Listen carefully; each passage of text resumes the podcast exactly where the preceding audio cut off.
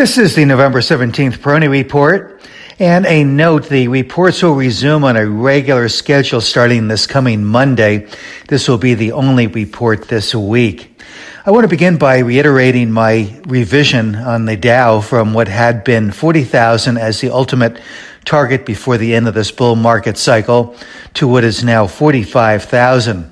That revision was based on a number of factors, bottom up, looking at the Dow component stocks individually and assessing what their upside potential might be longer term, and top down, looking at the formation of the Dow. And uh, most recently, the Dow has broken above another of its uh, handle formations, but without a lot of fanfare. And uh, we are not seeing any runaway here in the market. So, no melt up, but certainly, uh, from my perspective, no indication of a meltdown either. Psychological factors also seem to be playing uh, very nicely uh, for the uh, longer term. We still seem to be in that optimism stage uh, with little indication that we are about to move into that stage of euphoria. But I think that euphoric stage uh, will come along just like it did in the previous two bull market cycles and a lot of the uh, movement and concentrated buying occurred as the market uh, transitioned into that euphoric um, stage, and I think that is yet to come. So we could see some of the most uh, dramatic and significant uh, advances. Uh, still ahead here for, for the market. Seems remarkable after all the gains that we have seen, but it has been a pretty orderly advance right along.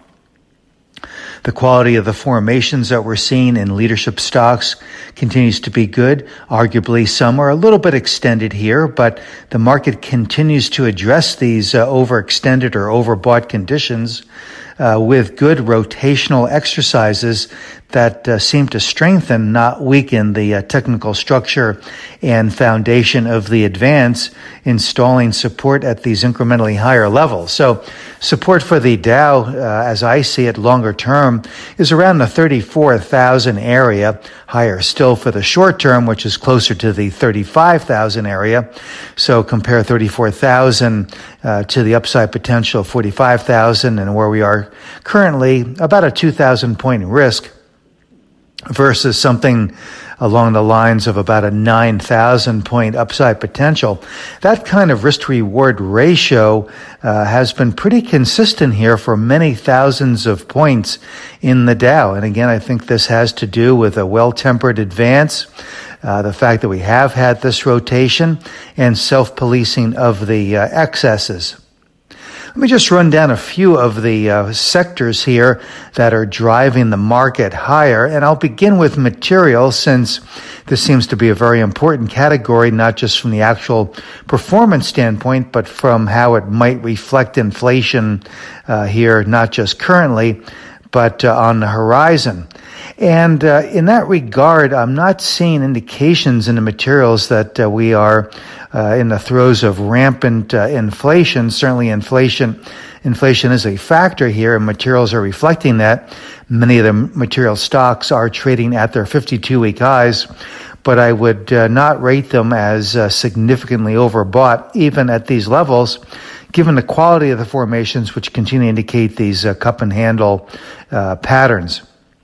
The industrials, pretty much ditto for the industrials. Very good uh, behavior in a number of the industrial subcategories. Turning uh, to the uh, technology group, semiconductors continue to show very good resiliency. We did recently see some uh, rotational consolidation in technology, which uh, included driving the semiconductors a bit lower, but now they have come back and uh, are moving into 52 week high uh, territories in a number of cases. Software, cybersecurity, uh, looking strong among other subcategories of technology as well. Consumer discretionary continues to be strong. Uh, these categories, materials, industrials, healthcare, um, sorry, uh, technology, and uh, consumer discretionary have been among the core leadership categories uh, dating back to the beginning of this bull market cycle. So really extraordinary. And with respect to consumer discretionary, uh, we're seeing the tech technology or the technical factors being bolstered by the fundamentals uh, with really strong earnings coming in here for a number of the retailers.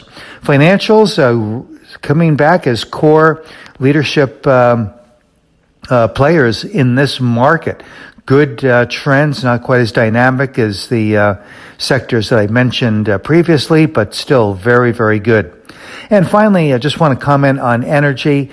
Uh, certainly, uh, very good, uh, consistent participation in this group, but I am observing now that a number of the uh, the energy related stocks, the fossil fuel related uh, companies, are approaching or are at their short term uh, resistance levels. So just a, a note there that uh, we might see some flattening out and even some consolidation in that category.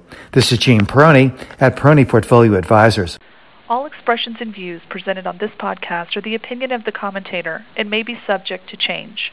AAM makes no recommendation as to the suitability of any investment and may make a market or have financial interest in any security or sector discussed.